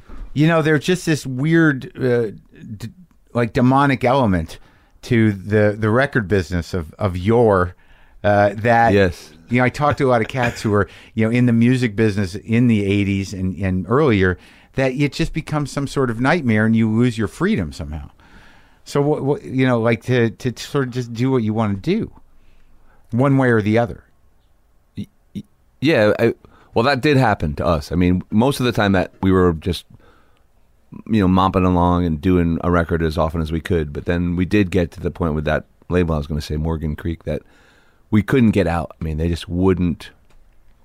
Normally, you just get released, and that's your that's your bum out. You know, But Right. They wouldn't release us, and we were just stuck with nothing. So you did surprise, surprise, surprise, and that on- no, we did that. We were for a while. We were on Rough Trade, which is Yeah, great. that was a good record. That's a great label. Yeah, Yeah. we did we did uh, two or three records with them E and an EP and and and that was all good. And, and then they went bankrupt. See, they you know we were, you know we were just part of these things that didn't work. So we- Yeah. they went bankrupt, and then we we had nothing. You know, um, but like that other the guy you're just talking about, we didn't. You know, we were never gonna like. We never said, ah, man, it's not working out for us. You know, we just always, you know, it's just nothing feels stupider than being like that. But that's what it was. We just kind of would always keep going, and we had this kind of tenacity or something, not towards success, but just like let's keep doing it. You know. And what was it like you said before? Like you, you like I don't know if that's a, uh some uh, you, you've grown into this, re- this uh, what do I want? This um, resignation that you know you're not going to make the big record. You're not going Right. to you know make a hit record. But when you started, I imagine you. I don't think we ever had that idea. You know, I just didn't think we just didn't think of it that way. It seemed so unlikely to have. You know, this was a time when the bands that were having hit records were, you know, I don't know, Bon Jovi or something. Yeah. it was. You know, m- theoretically, in in some story that Nirvana just bludgeoned the changed whole thing that. to bits. But there were, but at that time, that was sort of the beginning of the college charts, right? Sure. Yeah. And we wanted to do better. Believe me. You know, we were, we aspired and thought and tried and Yeah. you know, um, so and we had you know managers here and there and we you know we tried all these things and we, it's a lot of you know man you know it's like. There's so much luck and timing, and you meet the right guy, and you're It's in the true. right spot, and you're the thing people want. I used to always say that, you know, I don't blame Hootie and the Blowfish. You know, Right, for- they just did for their what? thing. They didn't try to do anything but be that, and it just was the right. Right. They were on the top of the wave at the right second, you know. I like at some point you had to let go of Hootie and the Blowfish. Yeah, they're- yeah. well, sometimes you know, like in in like, the, my time of no liking music, and then be when I liked music and I just wasn't a musician, that was a better, that was a sweet time to me. But when you're in it, you know, you're it's different, and you there's times when something comes along, you're like you're like, oh shit, that's what that's what it. And I went to see them at this like uh, radio station jingle along with all these new bands, Yeah, yeah. and they played it, and I was like, oh my god, that is, that is so awful, you know. And I, I mean, I'm not trying to insult them because you know No, of course not. I'm sure Yeah. they're nice guy, and he seemed like Yeah, a, a great yeah, guy, sure. you know. But I was like, that is just really, and it was like, here it is, and then they started to just really elevate, and I'm like, holy shit, man, I have no chance in this game, none. and then that just goes away, you know. And then there's another one after that, you know. Yeah, yeah. But uh, so we always, you know, me and we just kept always chugging along. So we got on this Morgan. I was going to tell you that we got on the Morgan Creek, and they Yeah. went. I don't know what they were doing, man. They they made up a label to release the Robin Hood soundtrack, basically, and they signed a bunch of bands, and then we were Uh-huh. Which stuck- Robin Hood? The, uh, the Kevin, Costner? yeah. Uh-huh. And so that's what it was. Oh, they were a film company. They were the film company, and yeah, they made some good movies early on. Right, but yeah, but they so they created a record label. Were, what was the They created a record label with all the guys from the old labels. The guy, the head of the company was the guy, the head of the company, and they opened the doors with gold records everywhere. Yeah. you know, like wow, Sure. you know, but it was Yeah. like They hadn't even started Bob yet. Seger gold Yeah, record. yeah, yeah. and uh, and the the head of the company was the guy who arranged, and these are great dudes too, like amazing guys to hang with. Arranged the the Beatles in the swimming pool in Hollywood picture. So he that goes. was that was his credit? He's going back. Well, I'm just saying he was Yeah, yeah. he was going back. David Kirschenbaum was an Yeah. old, you know, Yeah. guy that used to just, you know, So that was their press. They're like, look who we got. we wrote, Come, we're, come on, kid. we're going hardcore, but they didn't have any clue, really. I don't think so. We couldn't get out anyway, and that just Did you make a record with them? we made one record, and we prepared another record, and then never it's nothing. you know? Well, what, well, what is it? What, what, what, what do you mean they couldn't get it out? They didn't have no distribution. They didn't Oh. want. they to just get it? throw well, everything's on hold right now. You know, we're on hold. Everything's on hold. I, I, and I, I was like, well, how long is it going to be on hold for, man? You know, we're, we sort of are. This is what we have. This is all we have. Yeah, yeah. You're all I have. and so it went for a couple years. I'm, I came out here. I'd come out here. They had a place. They, their offices were in uh, Century City. like Yeah. Tall buildings. Yeah. little- And uh, I said, dude, I'm going to jump out this window, man. I'd be in there like a, I had like a um, Unabomber hoodie on. Yeah. I'm threatening the guy to jump out the window. He's like, I can't help you, man. Like that. I can't open the window So, for like, you. Want me to open the window? I- they probably had me insured, you know. So um, glad if I jump out the window. so that was the re- that was Drenched was the record they put out, Drenched, yeah. and then the the, ne- the next one they just They never sat did on. another one. So we we fiddled up. But the, the reason I was telling you that was that in that time when you asked me was Ray in Polaris, no, because he's like, I, I finally had it. You know, I can't do any. I, I quit. He got married. I'm quitting. I don't want to do anything. And I got offered the Polaris gig on my own, or they offered it to us, and he didn't want to. So I said, could, could I try it? And that's kind of where I started So what? being It, my own man. you know. oh, okay. So the Polaris gig was that was uh, you had to change the name for legal reasons. No, I there guess. wasn't. No, I just got the job doing the music. It was just a, purely a. It was purely a h- hired to write music for the show and record the music for the show. The band was sort of an afterthought. How, to how that. did you get that gig? he said, "I love Miracle Legion." The guy who made Pete. Will, Pete? yeah. I love Miracle Legion, and I said, "Well, I don't think you're going to get Miracle Legion, man. Those guys are because the other two guys joined up with uh, Frank Black. Oh, they were the did. Catholics. If Oh, you they remember- were- if you know yeah, that. sure, sure. The other, two, the rhythm section was the Catholics, and they're like, "I'm in the Catholics. I don't, you know, this is good living. You know, I'm in a tour bus. Did now. that? Did that? bu- Did that bum you out?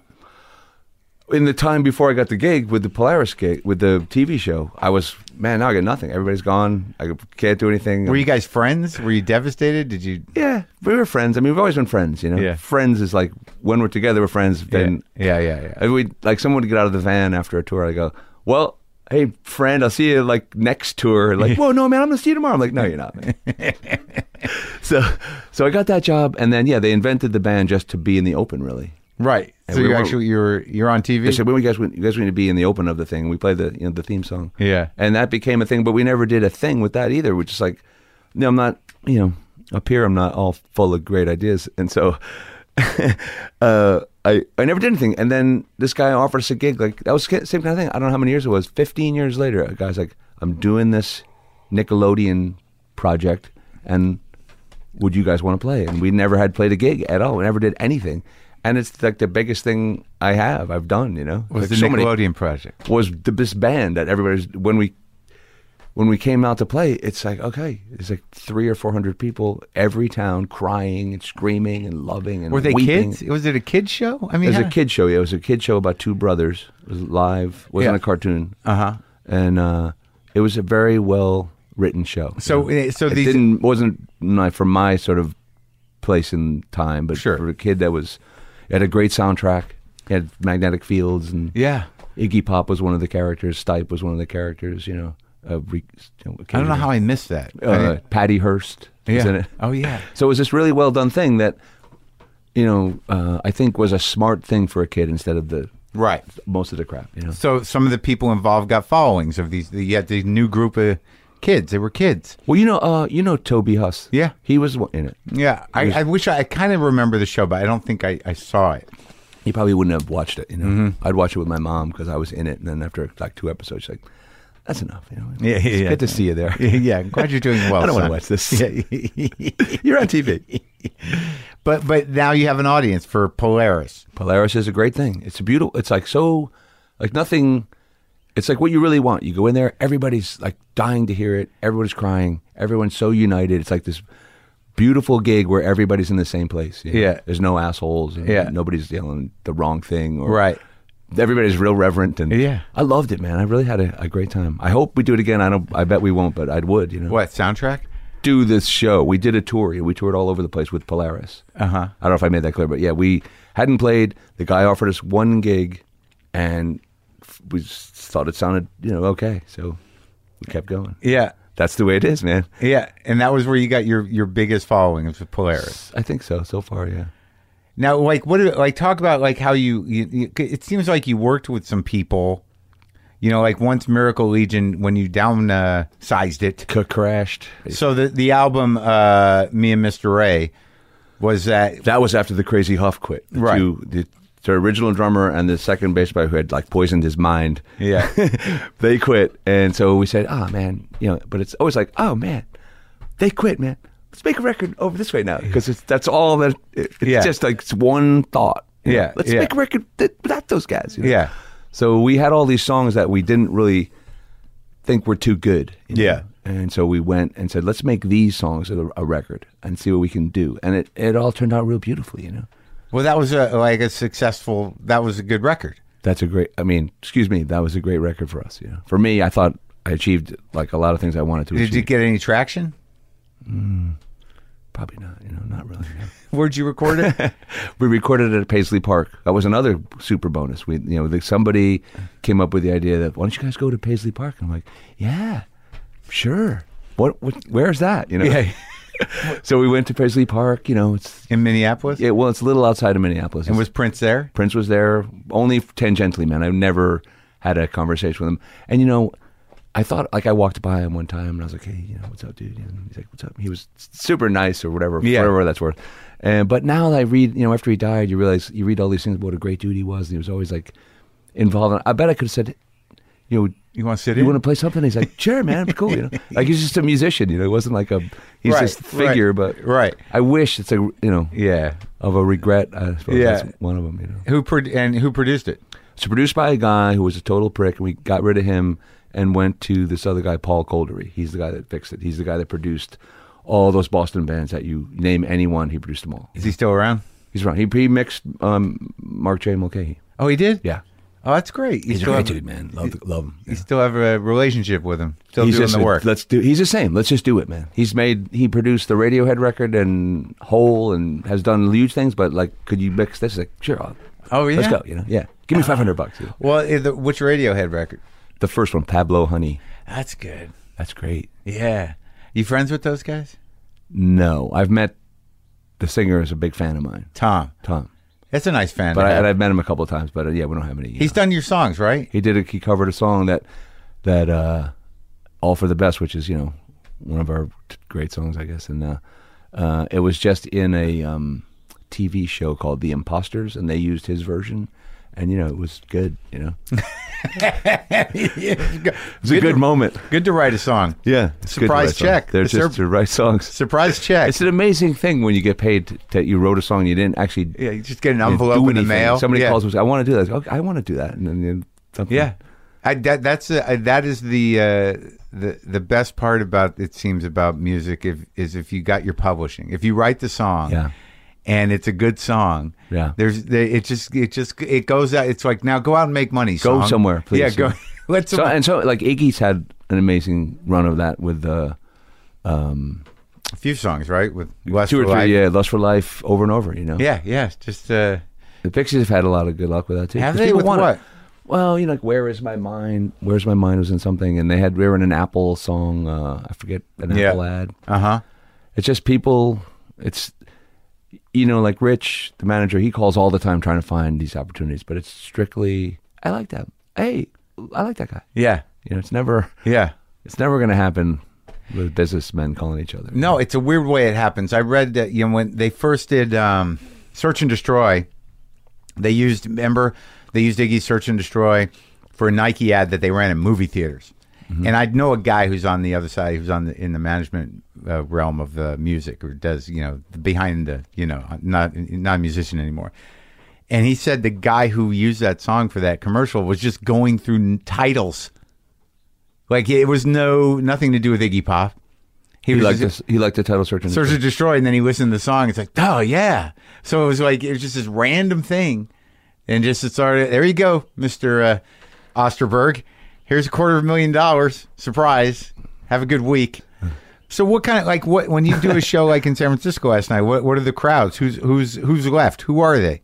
Ah, we we're good for like 250, 250 people, and because of the var- variety of at least me and Polaris and that, there's a you know there's a good mix of people. You know, Wh- but- Which album do you think did it? Like in, like in in the outside of the Polaris record, is there a Miracle Legion crew? Well, you know, a, a lot of people like Drenched, which I, I- you know, I'm, I'm kind of half and half on. You know, that was the one that got the most attention and had the most money behind it in the ad and billboard. And Yeah. we were on David Letterman, and that really got a lot of you know the usual the hype you um, Right. associate. You know, Right. So a lot of people know that, but a lot of people know, you know, they, they find it. You know, people are. You get a lot of, en- uh, it's very encouraging, like right to right to find, especially kids who find Polaris, and they look and they look around, they find all the records, and they want to know everything. You know, that's, Yeah, I know. I'm in the process. gives you some hope. You know, Yeah, yeah. well, it's always out there. it's there now, It- w- and especially that like Rich has made everything totally available, so it's it's good. Who's Rich, your manager? yeah, the manager. Yeah, he's found a way to get everything on all the places you can buy records. You know, And what what when you um, well, I know it must be it must be difficult uh, with your wife passing away, but I mean, how did that, y- you know, like, how did that change the way you approached uh, life in general? Did it? hey, you know, man, to be brutally truthful, you know, like it, it, it's it's just it's just like I have to, you know, I have to provide. I never provided, you know, before Right. that Verde had kids. I wasn't a provider, and so She was. no. Well, I mean, we had money. We just had enough money to kind of the two of us. She worked. I you know I played, Yeah. and we were fine. But Right. But you know, I, I just look at what I'm doing uh, in a. I still feel you know like an artist, you know. Right. But I also know that it's all I have to bring home some. I can't. I have to bring home money from it. You know. Yeah. I can't just think. How old are they? They're 11, twins. Oh, right. So, So that, you know, that- it's just a, it's just a responsibility. Right. To, there's a, like, and it, it may, and it's you know, it's been, it's made me grow up quite a bit about what I'm doing, and it makes me approach. It's turned me a lot more professional about what I'm doing than I would have been. You know, I wouldn't have given a shit. I would have, like, if this was if this was ten years ago or something, I would have come in and given you a hard time just because I thought, uh, who is this guy? You know, what does he what does he want? What does he want out of me? You know, I would approach everybody like that. What do you want out of me? Fuck you. You know, and I, you know, I, you know, it doesn't make any sense to think that way. Obviously, if for whatever reason you're thinking that way, but but I know, you know, like I have a, I feel like you know, I'm really no, I feel, I was going to say earlier, man, like I've learned more since Miracle Legion than I knew all and all the time I was in it. I've learned about how to sing, how I can sing differently, and how to write, and just everything about it has been. I, you know, it's, it's the really the thing of uh, the more you know, the l- more you realize you don't know anything. You know? right. So I'm in that. That's where I am, Zen wise. You know, Yeah. I know I'm. I know I have a long way to go, kind of thing. Well, it's also interesting when you when you come at it because like I I'm the same as you, and, and maybe that's why I, you know I I get a, a, attracted to the records in that when I set out to do stand up or whatever, whatever my chosen craft is, which you know is comedy. You know, I just wanted to. I, you know, I had. You know, I wanted to say something. I wanted to do this thing. Right. I had no plan. You know, people like in show business, some of them have plans. You know, they have points they want to reach. They they keep a consistent hairdo. You know, they they're st- you know they maintain stylistic elements. They make connections. They do all that shit. And I entered it sort of like I'm here. Where? d- When does it start? What? I know the idea. You know? we, we did the thing. I mean, Where's the guy? why isn't somebody here? Yeah, exactly. I thought they were going to come Where's- get us. Yeah. When are we going to be picked up? Yeah.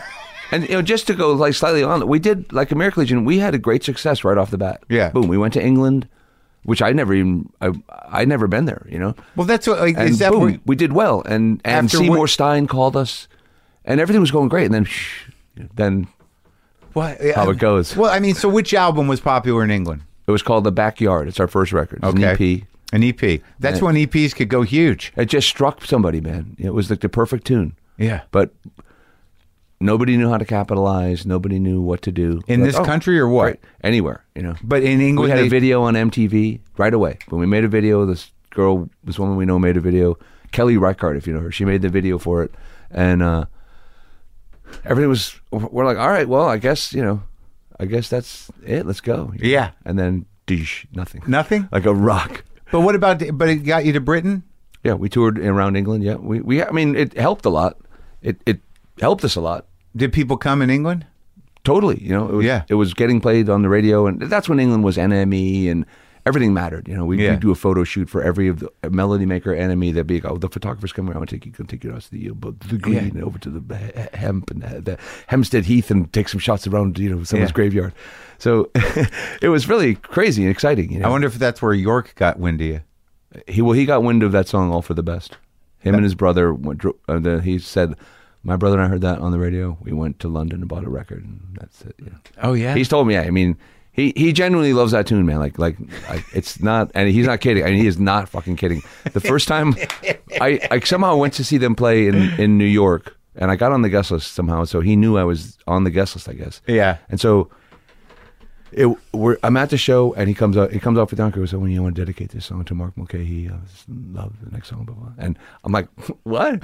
You know?" Did he play it? He played. Um, no, it wasn't all for the best. It was something else. Yeah. but it was their song. But Yeah. but he dedicated it to me, and I'm like, and I'm looking at my friend, who is the only other guy who knows who I am. Yeah. at this gig, you know, and it was just I'm like. "Yeah, that's crazy. So I went to meet him. I'm, I I went backstage. I'm like, dude, you know, and he, and he was like, ah, ah, ah, you couldn't Wow. and then you know that's that was I don't want to oversell it. That was pretty much it. I haven't, I've never really seen him again. No, but like you know, but isn't that beautiful though? I mean, clearly that song shifted something in his head. totally. And his brother too. I know his brother a little better. I've toured with his brother's band. What's his brother's band? They were called the Unbelievable Truth. Uh huh. and he couldn't. I, I, you know, they were pretty good. Uh, He couldn't get away from being Time York's brother. You know, That's tough. so it's hard. It's The hard. the burden of uh, sibling fame. People would accuse him of not changing his name. You should change your name, man. Yeah. What? you know, But I like that. I like that. Like you know that you don't know how. That's a beautiful thing about mu- music because it's kind of magic like that. Right. You don't know when it's going to drop in. Yeah, that's why everything's always available. Like you know, music doesn't go away. Like I just get. I'm just now because I've had this vinyl resurgence that, and I realize how much shit. I don't know nothing about, and you can't. Like I always get insecure, like even when I talk to you, because you know you've done a, a lot of work, and like I know there's got to be at least one or two people out there who are going to be like, I can't believe you didn't ask him about his dog, you know, like or you know he talked about it in a song, and I can't accommodate that. All I can do is continue to be curious, but you don't know when it's going to drop in. I'm like going on a goddamn Lee Morgan tear. He's been dead forever. Yeah. And, and uh, like, you know, nine people love Lee Morgan. And now I'm like, so how did I not know about this guy? How was I going to know about him? I don't know. I'm the same. Y- I you mean, know, I like- don't know. I know what I knew up until I started playing music. Right. So I know. Old shit. uh, yeah, I'm on YouTube looking at Deep Purple videos. That's me. You know? That's where I'm at. Yeah, I think you play to the heavy hearted dudes. Maybe. You know what I mean? Maybe. Are you at these gigs we just played? You know, this guy comes. I flew from Chile to see the show. You don't know. uh, it's what I like. You, uh, you, you know, and they start hugging you. And, Yeah. You know the you know the hug that like you, He, need, he, When's needs, he needs it. you yeah I know and I'm happy. You Yeah, know, yeah. I, can I have a hug? But then it's like Okay. okay, man. yeah. Hugs are hard to get out of if they're you know Yeah, if they're if- Oh. sincere. you know, Yeah, oh, yeah. it's not like a baseball hug after a home run or something. It's That's like a, real that's a- solid that- hug. That's a so they're lyric. just hugs compl- are hard to get out of if they're sincere. well, there's you know they're really and you know, you really get You can feel it. then the Polaris thing I was saying they're, they're they're crying they're bawling I'm looking across these every fifth person is weeping you know Yeah. to hear this tune that's from their brain their brain's like oh my god it's the thing that we all that, When we were kids. let's cry Yeah. I- you know and it's a happy you know crying but That, not everyone can write songs like that, buddy. no I have one song dude and- and I I don't know if you ever heard it but it's called uh, Don't Talk Crazy and it's about a guy who gets wounded in war and comes home you can't no one can listen to it it's like it's unlistenable song it's just so i'm crying right now i honest to god i'm li- a little bit crying thinking of the tune Really? and i'm not saying anything about me Which record's doing? it's not on any record it's not even it's barely, you can barely get it you can't i should take it out it's too painful and you know i'm not saying that like i've done something but it's just it's just the the idea of this thing you know it's just too much to it's too much to bear you know I as I you know as I get I've always been sort of moved by stuff like that that have a melancholy or a dense uh, a depth to it like that Mm-hmm. and um like I uh you know I I and I guess that's what I heard in your music cuz I like you, you know there's a, a like a a frequency of emotion that people operate from creatively you, you know and and and y- I don't know that they can explain it you know but it is what it is and you know if you're one of those people you're not going to you know fill stadiums but you're definitely going to change lives yeah i Do you, think so you know what i mean I, I I think I have that. You know, think Yeah, I have do. that sort I do- of I do too. Irishness of some kind of ah something like that. That's so. f- I was just talking to somebody about that today, oddly, like because like I have this weird connection to Ireland that's emotional. You know, like I, you know, I'm just a Jewish guy. Oh. You know, I, I'm not Irish in any way, Uh-huh. but when I go there, there's part of me that's sort of like I'm home. yeah. well, every- you know, we're downtrodden. We're the, yeah, but you're downtrodden, forgotten but people. but acceptance of it. yeah. that there there there is a, a point of view through the darkness, through the bog. Yeah. You know that you know you, you, we keep going forward. Right. You know, think you know. No one said this was going to be easy. Right. It's a. It's that's what I'm saying. Even about the everything about I've been doing in music. It's never been Right. because I had some huge success. I'm going to build on that. It's Yeah. just been. I'm going to keep run- keep on Keep trucking, going. Keep on going. trucking. Keep trucking. Yeah. Keep going and and and experiencing the feeling, the struggle. But sometimes I feel, you know, I meet the guy that used to be in the band, and he's, you know, a lawyer or he's got something good. I'm like, fuck, man, why didn't I do that? You You're know? not meant for that. Why didn't I make the right move and get out and Uh huh. get, you know, he's How how how often do you spend thinking along that line? not not that often. Yeah, I, I do, you know, I, I do. I wish I could have all those things, you know, but I don't. You know, I don't like, like I, when I used to think like that, which I try not to. Like you you know, it's it's much more specific now as opposed to sort of like you know crossroads regrets. Like you know, here I am at the crossroads. I think I'll just stay on the one I'm on. You know, yeah. but but you know th- when I do choose to sort of be I, I, I w- the only way I can put it into any sort of context, which I do, is like there was no way I could have done that. It's, Yeah. I just I'm just not it, it's not in me. It's not I'm not that guy. There's no Yeah. way. Like it's very easy to judge yourself against other people's successes when they take this other thing, but like you know, think about the time that you might have done that. There, there's no way you would have done it, no matter what. Y- You mean realistically, I would have flunked at most of those things unless somebody f- gave me some perfect Right chance but, at but but right. having a job that was just the right one. But I don't know what that would be. Exactly, and when those guys make that decision, they let go of something. I think that so. yeah, you're of course they do that. You're not willing to let go of. Like eh, when I was at my lowest and I was going to quit comedy, I was like, well, there's only a couple options, and one of them is not living anymore. You know, I'm always I'm always at UPS. I would say that. Look, man, we gotta s- turn the lights off around here. Daddy's gonna go UPS. Huh? heading over to UPS. Yeah. I think I could do that. you Right, know? yeah, get some. I could deliver the you know drive maybe- the truck, deliver. Get some coverage. Yeah. you know, get some it insurance. feels like a doable job to me. Yeah, yeah. You just got to wear Maybe the outfit. FedEx if I could get a little, if I shoot a little higher. FedEx, if something. But it does seem like a you know a job that anybody could sort of work their way into. yeah, I, I guess there's jobs like that. But look, look how old we are. Like that was the I other. don't want to do it. But that was the other thing, man. It's like when I was at my lowest, I was already in my 40s, and I'm like, the last job I had was working at Edibles. You know, like, they like you're gonna go apply, you like, yeah, come in, get a grill job. I don't know. I was talking about the mag. I worked at the magazine store. I was like, hey, how's that job going? Well, I had the job at the magazine store. Loan the magazines at the magazine shop. That was the last one. Otherwise, I had nothing. You know. But uh, all right, well, s- well, I let's. You want to play a song? If you want me to, I don't. I'm, I kind of b- bumped that on you, but Oh no, no, I didn't know. I didn't know if you want to. Yeah, I, c- I do that all the time. I mean, I like pe- when people play if you feel like it. I'll try. It would be. I only. I, I only know a couple. I know a couple from the record, and that's about it. I haven't been playing at all. You know, I've been. Yeah? playing, so I haven't. Yeah. I don't, You want to try it? I don't keep up. You know the song "The Fiddler." From the new album? Yeah. I just listened to it. This one's from the new album. It's called The Fiddler.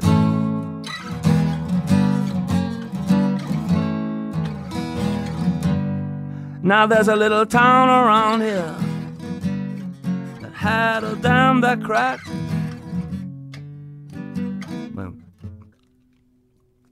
Tee, tee, tee.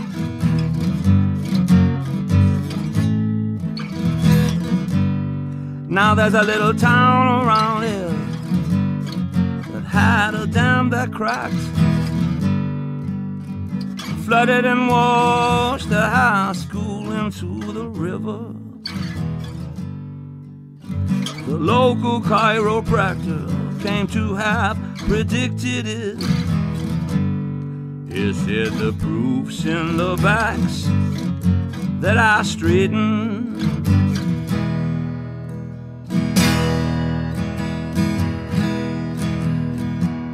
But there's a fiddler who plays while the Bakerloo train steams a steely scream into the underground.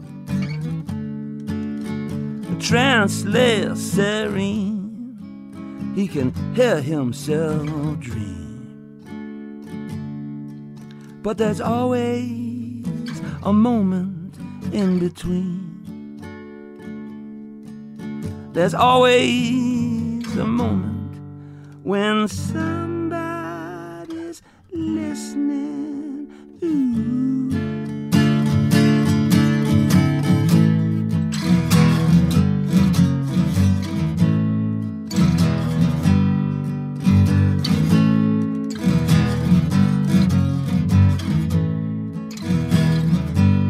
Now there's a million to one chance that everything will be fine.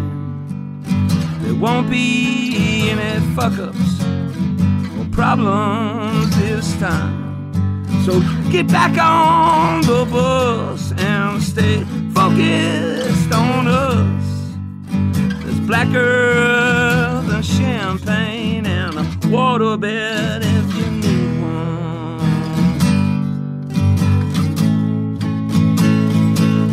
But there's a feeling. Forget it, man. What happened? I'm not playing it right. That sounded so good. You want to do it? Try it again. I'm just fucking it up. If I give me another chance at it, one more chance. All I thought it sounded great. I was ex- I was into it. right, one, can I k- take another try at it? of course. Okay, where are Do we? you think so? I think so. I don't know. Maybe. Don't, don't be too hard on yourself.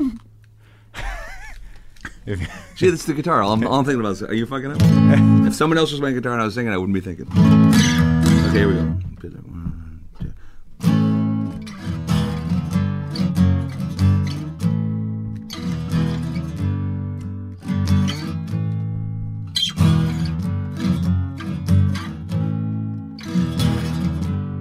Now there's a little town around here that had a dam that cracked. Flooded and washed the high school into the river. The local chiropractor came to have predicted it. He said the proof's in the backs that I straightened.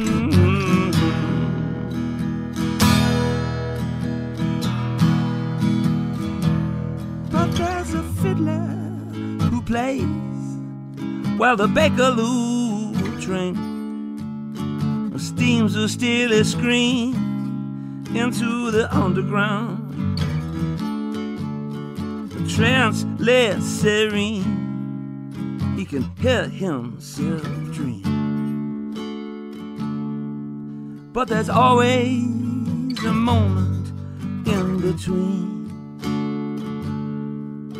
There's always a moment when somebody's listening.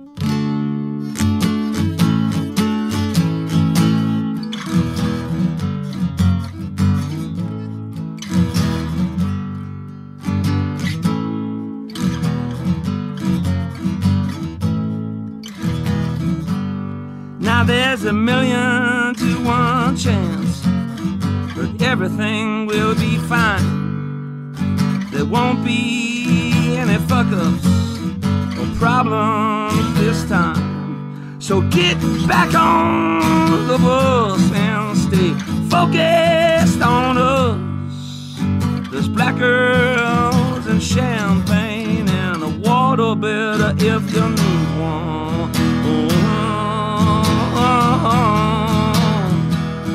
Now there's a fiddler who plays while the baker blue train steams a steely scream into the underground. The trance less serene, he can hear himself dream. But there's always a moment in between. There's always a moment in between. There's always a moment in between. There's always a second when somebody's listening. Ooh, ooh, ooh, ooh.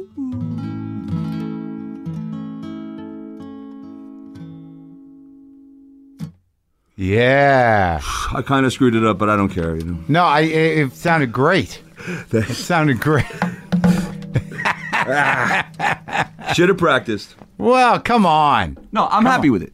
All right. It's great talking to you. You too, man. Thanks for having me. Yeah. See you another day.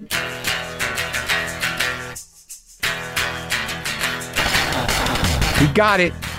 Nailed it on that last one. Mark Mulcahy. Again, the album is The Possum in the Driveway. Good record. Don't forget, you can also go to WTFpod.com for all your WTF pod related things. Pre order that book. Pre order the book, Waiting for the Punch. It's going to be good. It's coming. It's coming. All right? Okay.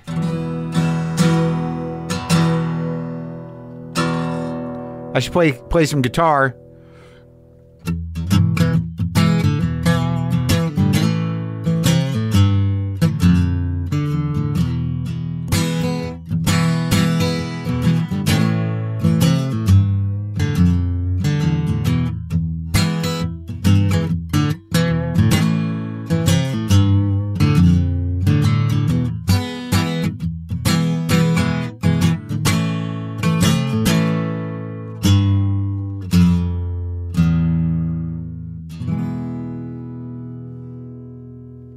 Boomer lives.